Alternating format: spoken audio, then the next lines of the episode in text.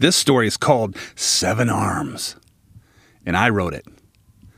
I'm going to call myself Gruff Galveston or Gruff Chuff. That's who I'm pretending to be. That's my fake author name, Gruff Galveston. Seven Arms by Gruff Galveston or Gruff Chuff. I think those are some good author names.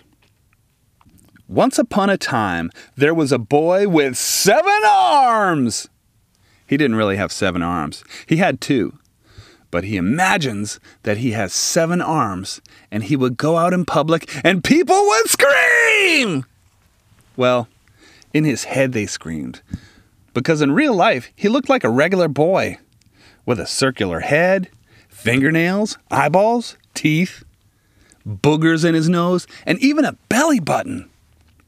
Even though he looked like any other regular kid, he was picked on a lot.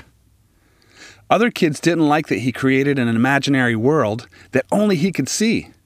So they would give him rolls bowls, wedgies, punched him in the shoulder, and laughed at him for playing all by himself. Well, that's not very nice, is it? No, it's not. When it came to getting ready for school in the morning, Bruce was a bit sluggish. That's right, the boy's name was Bruce. That's a pretty hefty name.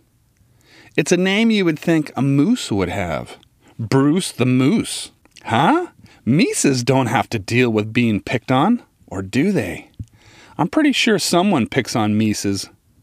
Maybe badgers, or a beaver, or a crazy squirrel with a mohawk, right? Right. Mises have antlers the size of oak trees. They protect themselves by swinging their head to offset any badgering. Mmm, so badgers are bullies. Aha!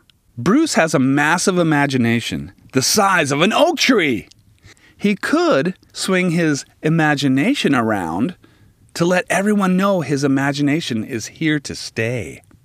Antlers have the possibility to be a fun ride if you hold on tight.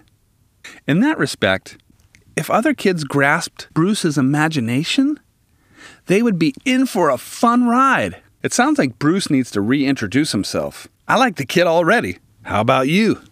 Go get him, Bruce!